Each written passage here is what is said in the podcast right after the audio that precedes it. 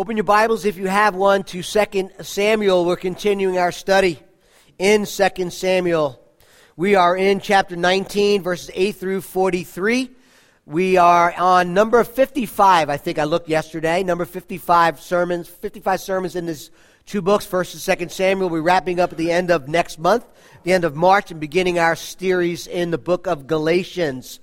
Be reading and studying and, and um, doing your devotions in that book. That would be great uh, get ready for that next series. It'll take us into the summer. so, just a little bit of context as we jump into our text this morning in chapter 19. As you know, Absalom, King David's son, has declared him, had declared himself king in Hebron. Absalom has been working very hard at his conspiracy against his father, King David, in hopes that he would destroy the king and take over the kingdom.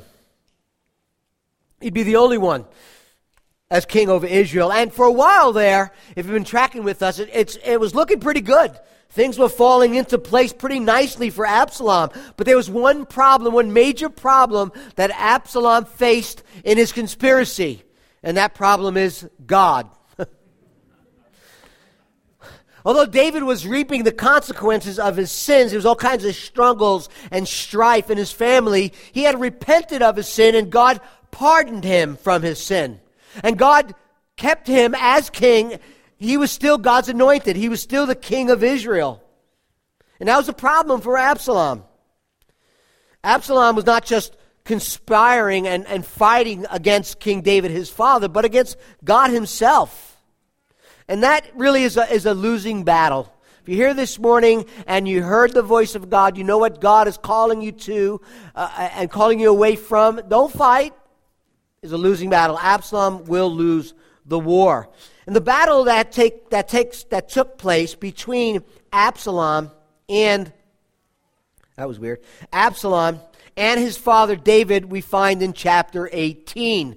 Actually, the text tells us in 17 and 18 that all Israel has gone with Absalom, which means just a lot of folks. And they went up and they fought David in, if you remember from last week, the forest of Ephraim. It's a civil war, father against son. This is going on within Israel, within the 12 tribes. To talk about that in a minute. And if you turn to 2 Samuel chapter 18, verse 7, it says this very clearly and plainly. It says that the men of Israel were defeated. They were the ones that on Absalom's side. The men of Israel were defeated by the servants of David. Notice how that author says that.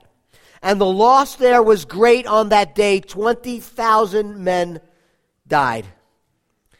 David wins. David is, is still the king. But there's one more thing that happened that, that changed the course of the kingdom. David had told his army, Don't touch my son. Be gentle with my boy. Absalom. You know, the one that's conspiring, that wants me dead, that is now fighting against me and wants to kill not only me, but my men. Be nice to him. Yet Joab, last week we saw, he's the commander of, Joab's the commander of David's army, came across Absalom hanging in a tree by his head, and we said probably his hair as well, and thrusted three spears into his chest. And the rest of the men finished him off, and Absalom now is dead. And chapter 18, verse 17 says at that point, all of Israel, that's the people that were with Absalom, everyone fled to his own home. And when David found out that Absalom had died, we know from last week that he went into a, a series, a serious, a serious mourning time. He was mourning in such a way over his son that Joab said, Listen, you're, you're, you're, being disrespectful to your soldiers. You're being disrespectful to those who have fought your battle. All you care about is your own son, not all the men that fought and won and that kept you as king of Israel. And then he rebuked the king. He said, Stop your crying, get up, and go out to the gate and meet your men coming back from battle. And to David's credit, that's exactly what he did. And one last thing you need to know as we jump into the text in just a moment David is not in Jerusalem, the city of God. Remember, David had fled Jerusalem because Absalom was going after him. So David left Jerusalem, and David's in a place called Mahanaim. Mahanaim. Okay? Let me see if I could do this. I, I don't know if you could see that, but, but um, let me just point. This is important to know. So, everybody see where Judah is. Hold on one second. Here we go. I'm going to try this. Here's Judah. Okay? Right under Judah, I just put a white mark over it. It was Hebron. Trust me. right below where it says Judah. That's Hebron. That's in southern Israel. Now, here is Jerusalem. Okay? Right in with Benjamin. Those are the 12 tribes, by the way, if you're not familiar. Those are the 12 tribes. Judah's in the south. It's important. So, you see where Gad is. Right above Gad, I'm going to put a mark through it. That's where David is right now, in the city of Mahanaim, or however you say it. Okay, that's where he's at. So, he's David had fled Jerusalem north, east. Now, here is the Jordan River. We're going to learn about that today. He's on that side of the Jordan. They had a fight, which is Forest of Ephraim, which is on the west side of the Jordan. The fight is over. Absalom is dead. David is Mahanaim. He's coming down, and he's going back to. So this is the way he's going, going back to Jerusalem. Okay? That's what's happening right now. David is on his way back to Jerusalem. Okay? You're welcome. A lot of you going, really? Do we need that? Yeah, we need all that. I'm going to tell you why. Three the headings today. It's important because we're, we're going to talk about the 12 tribes a little bit today and some of the, the, the, splitting of the kingdom. And you need to have that picture in your mind uh, where Judah is, where the northern and all the 12 tribes of Israel are. So, three things uh, we're going to see. David's on his way home, as I said. You ever been on your way home, right? You ever, you ever been on a, on a vacation? Everybody loves vacation. Well, at least I do. My wife and I love to go on vacation. We love to see different places, but it's good to come home. It's nice to come home. Sleep in your own bed, your own kitchen, your own place. It's nice to come home. David's on his way home He's coming back from Jerusalem. King's headed home. We're going to see David's political savvy. He's got some work to do within the kingdom. And then we're going to see David's pardoning stance.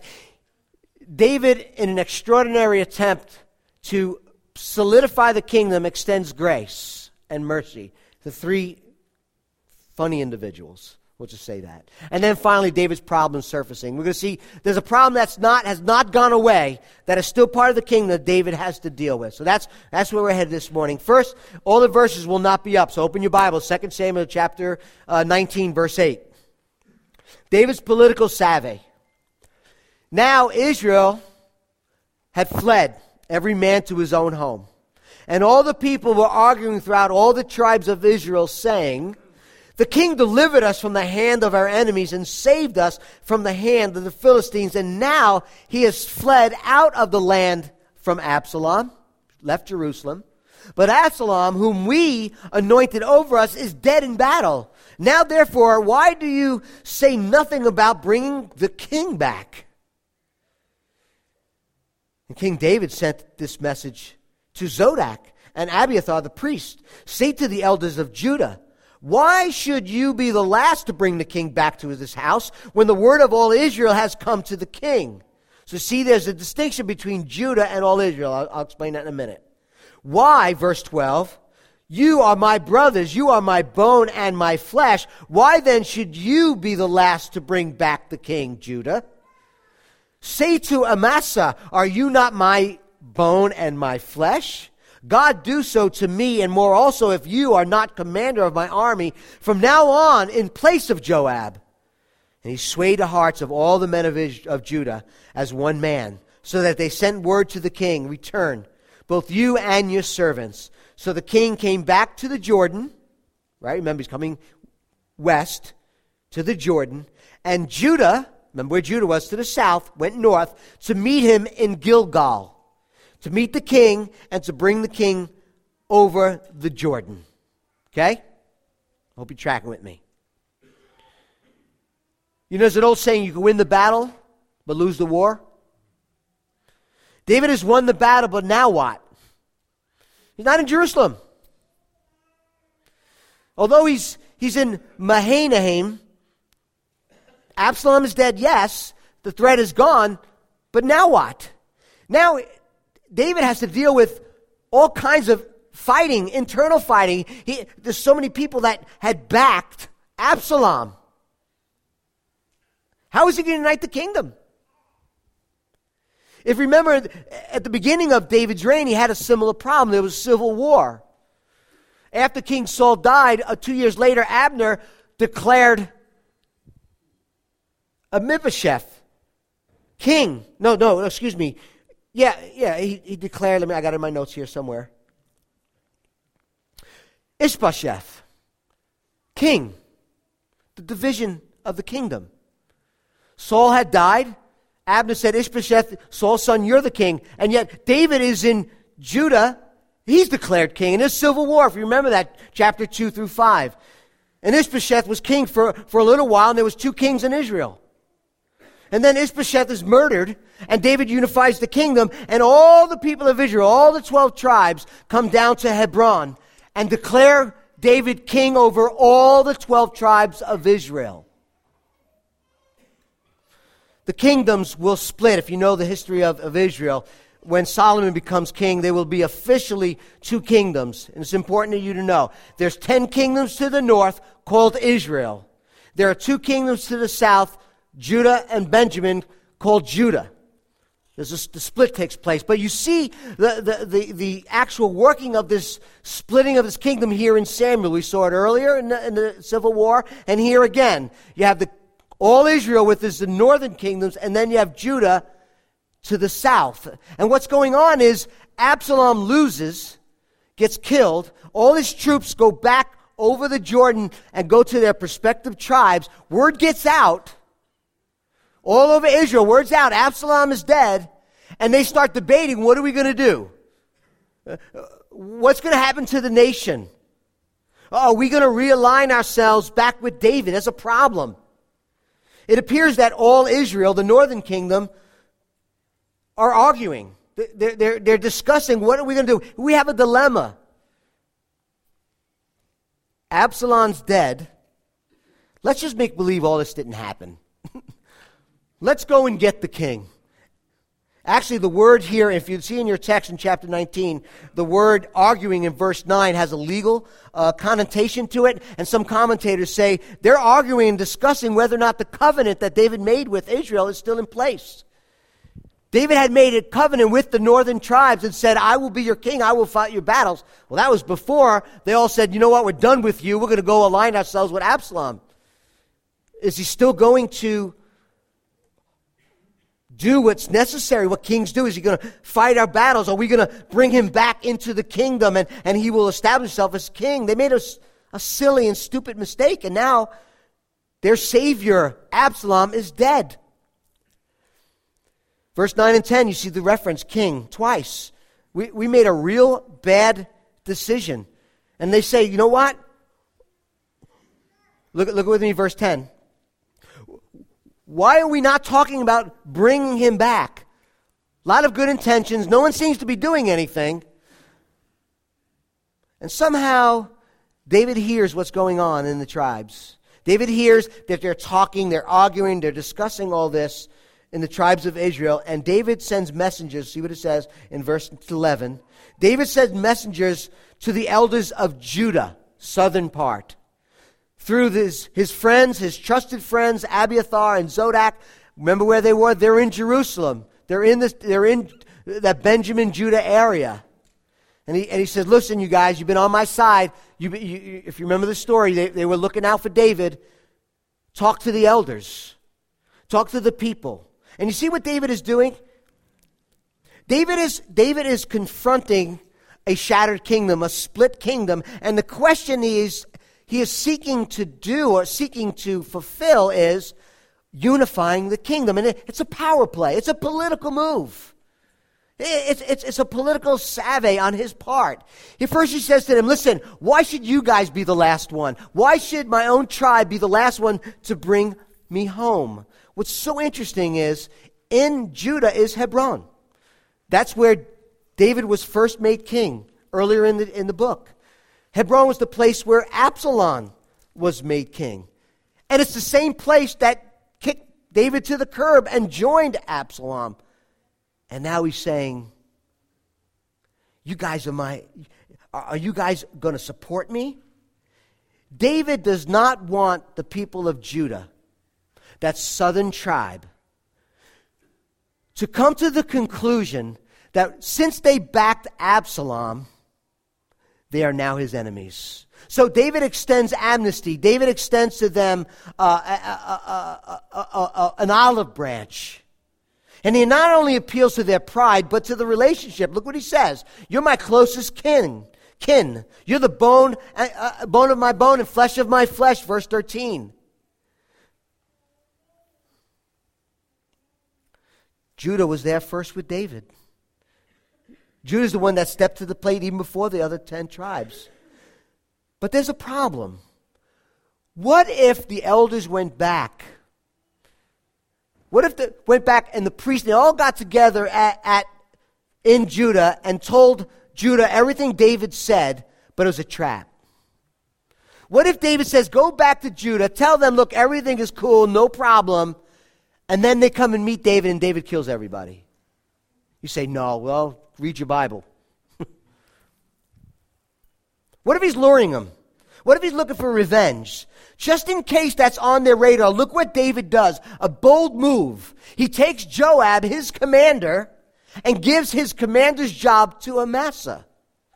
Amasa is Absalom's commander, or was anyway. He's the enemy's commander, and Joab now loses a job to this guy. Is David getting revenge for Joab for killing his son? I don't know. Was he, was he punishing him? Joab, you know what? You're out of a job now. You want to kill my son? I told you not to do it. I don't know. I, I think it certainly was a shrewd move to reunite this fractured kingdom. Perhaps there were many elements, but that's a bold move. That's sort of like President Trump making an announcement today that Nancy Pelosi is now his new Secretary of State. I knew that would get a rise out of y'all. that ain't going to happen. Well, I don't think anybody saw this coming either. Verse 14, it worked. He swayed the hearts of all the people. All the hearts of the men of Judah as one. All right, well, if he's that serious. So they send word to the king, return, you and your servants, come on. And the point that David is trying to make and communicate to the people, he's willing to offer to them forgiveness, to, to reconcile with them, even though they raised their hands against the king, the anointed one. What a picture of the gospel, is it not? Romans 5:10 for if while we were enemies we were reconciled to God by the death of his son much more now that we are reconciled shall we be saved by his life. 2 Corinthians 5:19 In Christ God was reconciling the world to himself not counting their trespasses our trespasses against them and entrusting to us the message of reconciliation. King David wants to reconcile with Judah but that points to the better and greater King, King Jesus, who is willing to forgive, willing to reconcile with rebels like you and me. Jesus is willing to enlist the rebel and let, and let the rebel join his army to serve his majesty rather than remain as an enemy in a rebellion of God. That's love. And while we were yet sinners, Christ died for the ungodly. This is love, he says. Verse 15 So the king got the message came back to the Jordan. And now look what it says. And Judah came to Gilgal to meet the king and to bring the king over the Jordan. I, I just want to point something out It's really rich here. Gilgal is one of those places that have a lot of historical references, rich heritage there. It's on the west side of the Jordan in the valley near Jericho. David, I want you to picture this. He's coming down and he meets Judah and the context says he's meeting there. Why? For this new crossing into the Jordan, over the Jordan, excuse me, into Jerusalem, the city of God. That's what's happening. That's the context. And that would bring all kinds of remembrances to the people of Israel. Because that was the first place. That was the first resting place where the Israelites, under Joshua, set foot on the soil of Canaan on the way to the promised land after God had delivered them from Egypt. It was the place where they acknowledged the Lord's great power and how much God has done for them. Gilgal was the place where the second generation of Jews came and renewed their covenant by circumcising and, and, and circumcising the men, and, and, and they renewed their covenant with God. Gilgal was the place where Samuel was and drew all the kingdom to renew their covenant. And now we see David in Gilgal with Judah, once again looking to renew the kingdom. and to come into Jerusalem. David's political savvy. David's pardoning stance. Now, verses 16 through 40, longest section in the narrative, it involves some people we saw before. They become recipients as David is entering into Jerusalem. This is so cool. They, they become recipients uh, of David's pardoning and grace and David's blessing. Let's look at them again. Shimei, verse 16. And Shimei, the son of Gera the Benjamite from Bahurim, hurried to come down from the men with the men of Judah to meet King David. We keep seeing that king, king, king, he's king. And 17, verse 17. And with him were a thousand men from Benjamin, and Ziba, the servant of the house of Saul, with his fifteen sons and twenty servants, rushed down to the Jordan before the king. They crossed the ford to bring over the king's household and to do his pleasure. And Shimei, the son of Gera, fell down before the king as he was about to cross the Jordan, and he said to the king, Let not my lord hold me guilty. Or remember how your servant did wrong on the day my lord the king left Jerusalem. Do not let the king take it to heart. For your servant knows that I have sinned. Therefore, behold, I have come this day, the first of the, all the house of Joseph, to come down to meet my lord the king. Abishai the son of Zeruiah answered, Shall not Shimei be put to death for this, because he cursed the Lord's anointed? But David said, What have I to do with you, you sons of Zeruiah, that you should this day be an adversary to me? Should anyone be put to death in Israel this day? For I, for, for do I not know that I was, I am this day king over Israel? God is doing something here. Verse 23, and the king said to Shimei, you shall not die. And the king gave him his oath. Now, Shimei is not a stranger to us. He's not a stranger to David for sure. But there's political changes going on, and Shimei is now changing his allegiances. He's a descendant of Saul. He's the guy that was harassing David when David left Jerusalem as he was fleeing Jerusalem. Absalom was in hot pursuit of him back in chapter 16. He's the guy, I think Pastor Richie, Ricky uh, preached on it, right? He, he comes running at him, screaming, cursing at him, and cursing down on him, and throwing rocks at him. And that, in chapter 16, Abishai, Joab's brother, at that point turned and said, Let me take his head off. That'll shut him up. Off with the head. All right? You know, all he needs is the nod from David, and it's over. No courts, just he's dead. And David says, No, no, no, no. Let him be. Now that guy is back. The wind is blowing in a different direction. David now is coming home to be king, and he meets him there with thousands of men uh, from Benjamin, and he's somewhat remorseful. And he is, he is about as cautious now as he was cavalier before. And he falls down, verse 19, Don't hold me guilty don't hold me guilty. And definitely don't remember how I treated you the other day. Please, all that cursing, all those rocks, I had a bad day. You know, I was just having a really bad day. And verse 20, he says, I have sinned. And right on cue, Abishai wants to kill him again for cursing at the Lord. But David's like, you know, I, could just see him turning to Zeruiah for like the 35th thousand time. What is with you guys? Always want to kill somebody. Leave him alone. This day is a special day. I'm trying to unite the kingdom and solidify the kingdom. I'm going back to Jerusalem. No one's going to die. Yes, he deserves to die. Leave him alone. And he gives him a promise you will not die. Now, scholars, and I've read plenty of them this week, are on both sides of the fence whether this guy is seriously uh, is serious about his repentance. Did he really repent, or is there just confession without repentance? God knows the truth, right? Some say, well, you know, his timing is pretty good. David's leaving Jerusalem, he's cursing him out. David's coming back to Jerusalem, you're my best friend. Doesn't look very good. And then he says, you know what, I'm bringing, you know, all of the house of Joseph is the largest tribe there was. Like, I'm on your side. And that's, you know, some people say he's just an opportunist, man. You know what I mean? Uh, Absalom's in control. Uh, you're, David, you're no good. Absalom's dead. You're my man. Looking out for himself. I will tell you this, something very interesting. You might want to jot this down. I'm going to read it to you. In 1 Kings chapter 2, David is on his deathbed. And David is about to die, and David is going to turn the kingdom over to Solomon. And this is what David says to King Solomon on his deathbed. Listen to this. Chapter 2, verse 8, 1 Kings. He says, Shimei, remember that guy Shimei? who cursed me with, with a grievous curse on the day when I went to Mahanaim? But when he came to meet me at the Jordan, I swore, I swore to him by the Lord, I won't put you to death by the sword. I did promise him that, Solomon. Now, therefore, do not hold him guiltless, for you are a wise man. You will know what you ought to do to him, and you shall bring his gray head down from Sheol, his blood to Sheol. In other words, I promised him, but you didn't. That's the way I read it. I swore to him by the Lord, I will not put him to death. You know what to do. You shall bring his gray head down with blood to Sheol. So I don't think David even thought he was sincere. But here's the point David does extend forgiveness to him.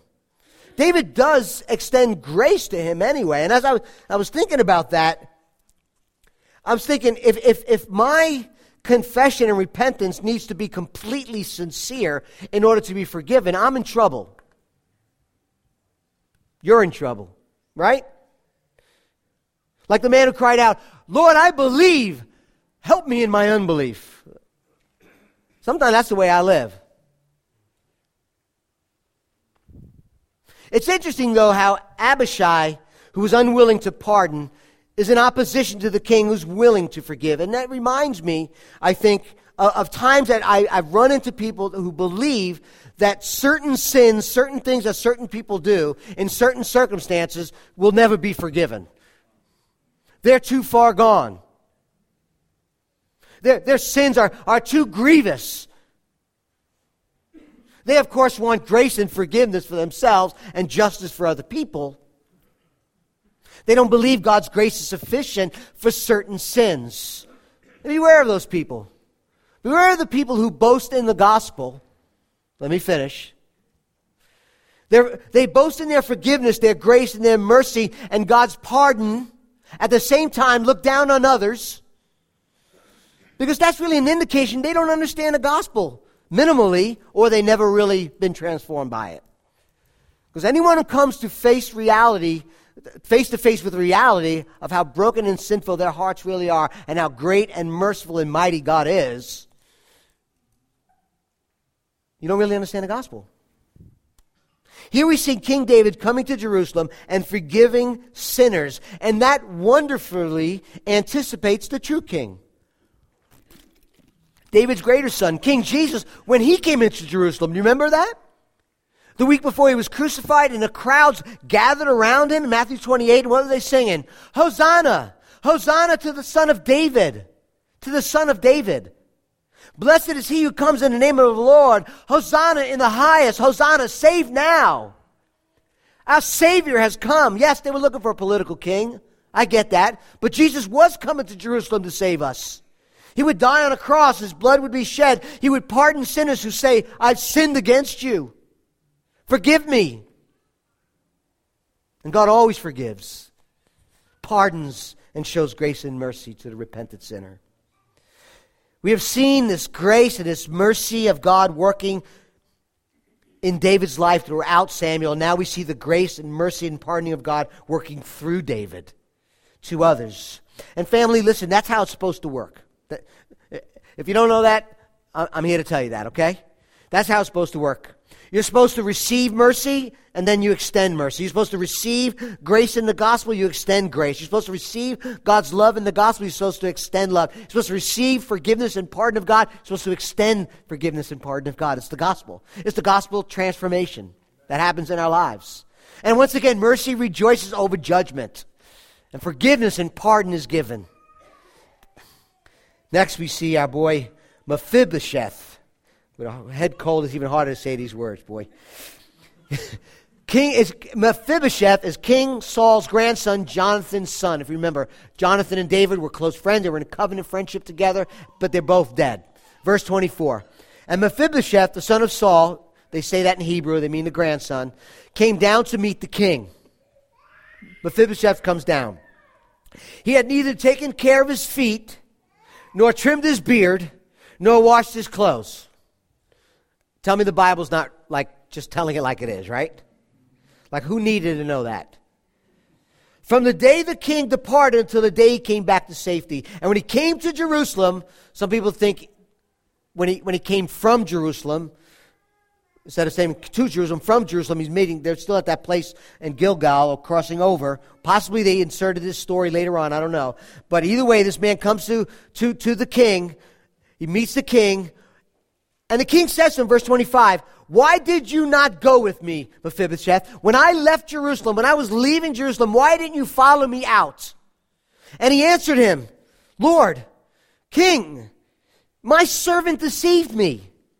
For your servant said to him, I will lay, I will saddle a donkey for myself that I would, that I may ride on it and go with the king. For your servant is lame.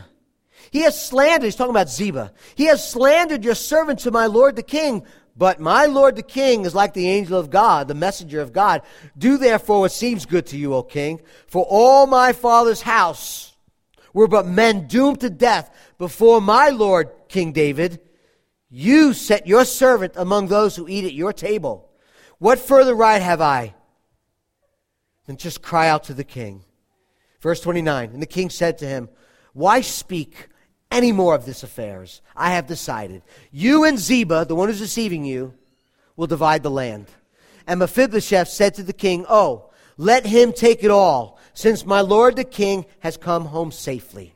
Now, little just quickly background of this story. Mephibosheth is the grandson of Saul and again, the son of Jonathan. When he was a young boy, he was being carried by his nurse, and when the nurse found out that his father and grandfather had died, the boy was dropped and became lame. And when David came into his kingdom, into Jerusalem, he remembered the covenant he made with Jonathan, his friend, that he would care for his family. So John, David said, Listen, is there any descendants of Jonathan here in the city, in Jerusalem? And they said, Yeah, there's a guy named Ziba. Talk to him. David calls up Ziba, and Ziba says, Yes, actually, there's a young boy, he's lame. His name is Mephibosheth. He's the grandson of Saul and the son of Jonathan.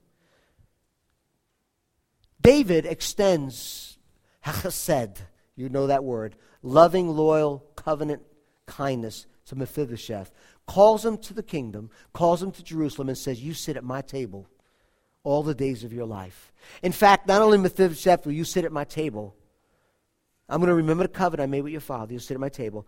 I'm going to give you Ziba and all Ziba's servants as your servants. That's the way it's going to go down. Everything is good. Then David is rushed out of Jerusalem because Absalom's coming after him. And who shows up? Ziba. Ziba tells him a whole different story. Ziba, David says, Where's Mephibosheth? And Ziba's like, Oh, he's a turncoat, man. He's, he stayed back at Jerusalem. He's hanging out with Absalom. He's a traitor. And David's like, What? Ziba's like, Yeah, he's a traitor. David says to Mephibosheth, excuse me, David says to Ziba, Then you can have all his property. Everything that I gave to Mephibosheth is now yours.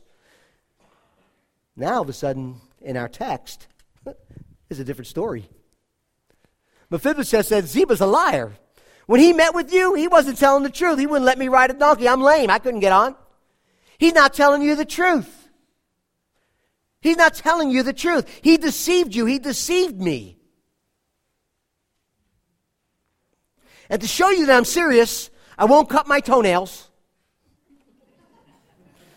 I'm not going to trim my beard. And in King James language, I stinketh. I want to show you how sincere and serious I really am. There are other ways to do that, family. You don't have to go to that extreme.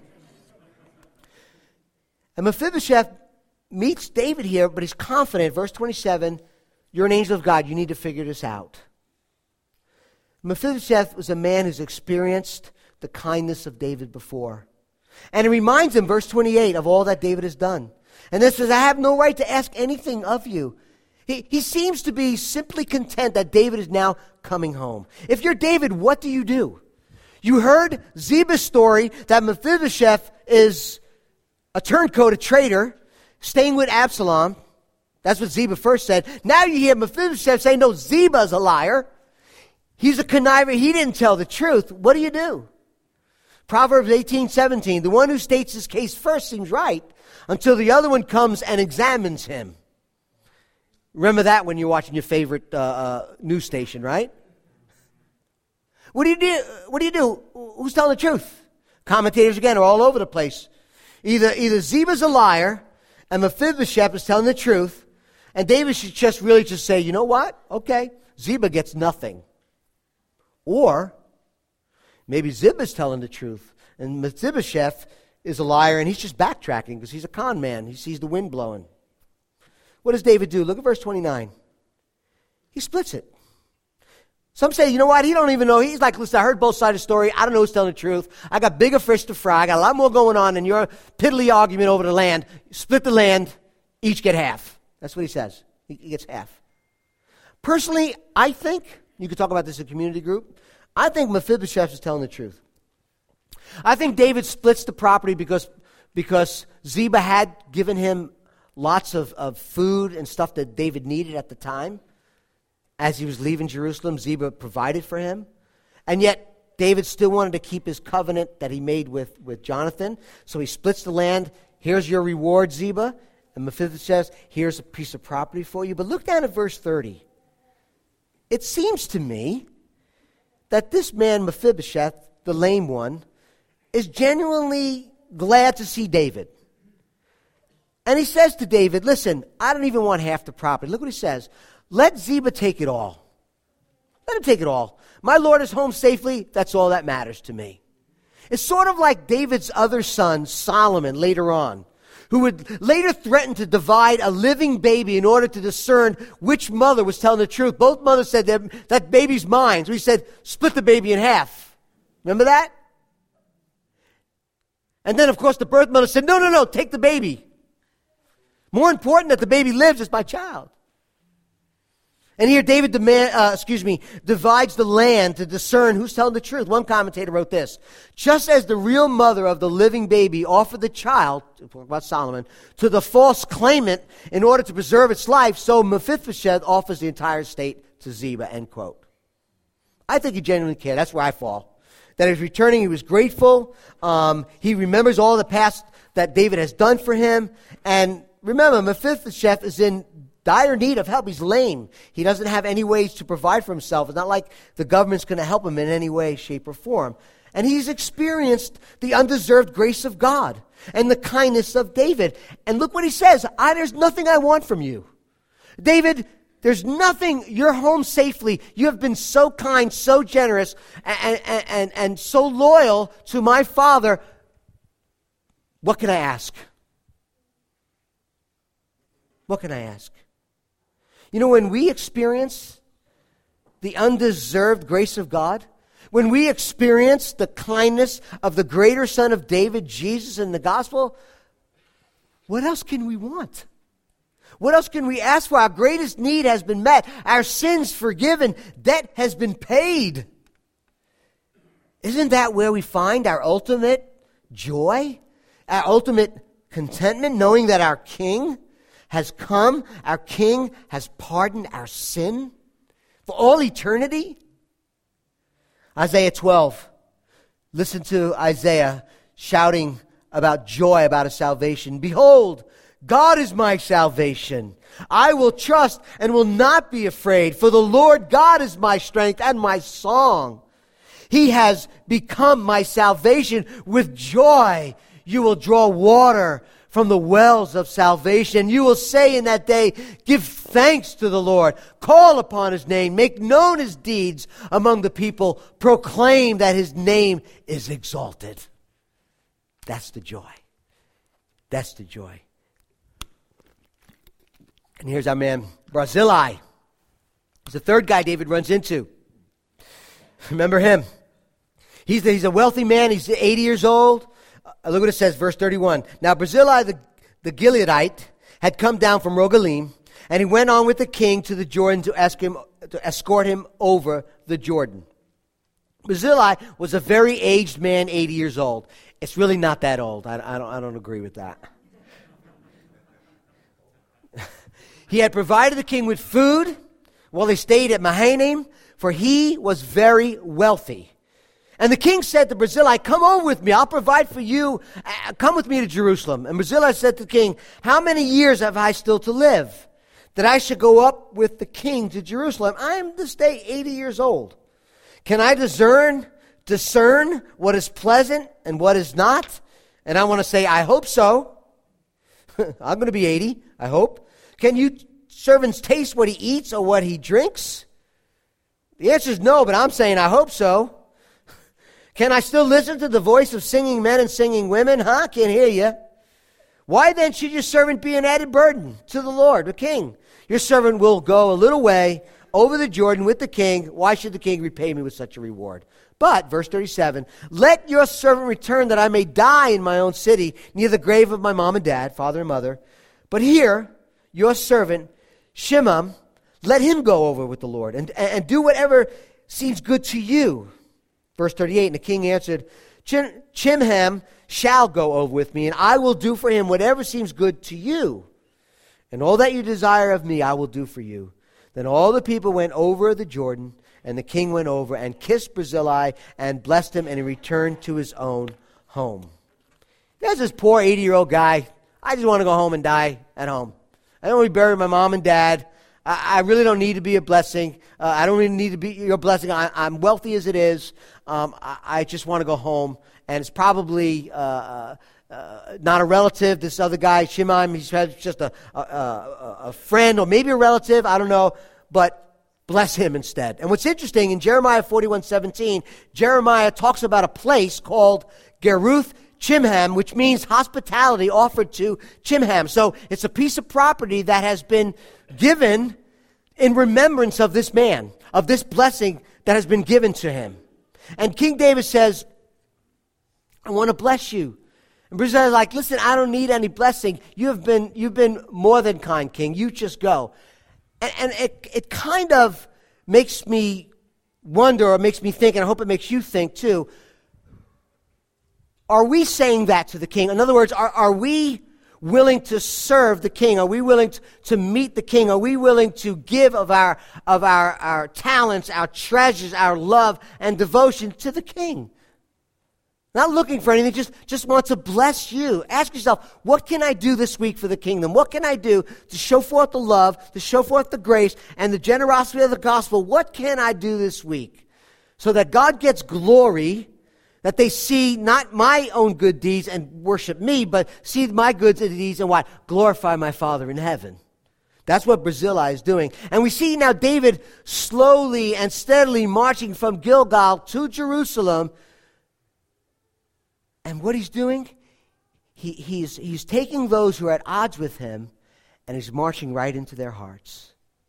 Shimei, Ziba, Mephibosheth are reconciled to David. You see this pardoning, this covenant keeping, this blessing characterizing the king as he's coming home. With all three people. But there's a problem, verse 40. The king went to Gilgal and Chimham went with him and all the people of Judah, and also half the people of Israel brought the king on his way. Then all the men of Israel came to the king and said to the king, Why have our brothers, the men of Judah, stolen you away and brought the king and his household over the Jordan and all David's men with him? Now remember, the northern kingdoms is called all Israel. Judah's to the south. Judah went to meet with him, and now all Israel has got a problem. Okay, you following me? Verse 42. All the men of Judah answered the men of Israel. Now notice he says, notice verse 41 again. They said to David, but the men of Judah answer. They say, because the king is our close relative. Why then are you angry over this matter? Have we eaten at the king's expense? Or, or has he given us gifts? And the men of Israel answered the men of Judah, We have ten shares in, in the king. And in David also we have more than you. Why then do you despise us?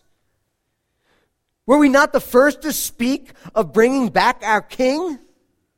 But the words of the men of Judah were fiercer than the words of the men of Israel. Now, what's going on is that strife again. And that strife is going to continue into the next chapter. You have all of Judah and only half of Israel. See the problem?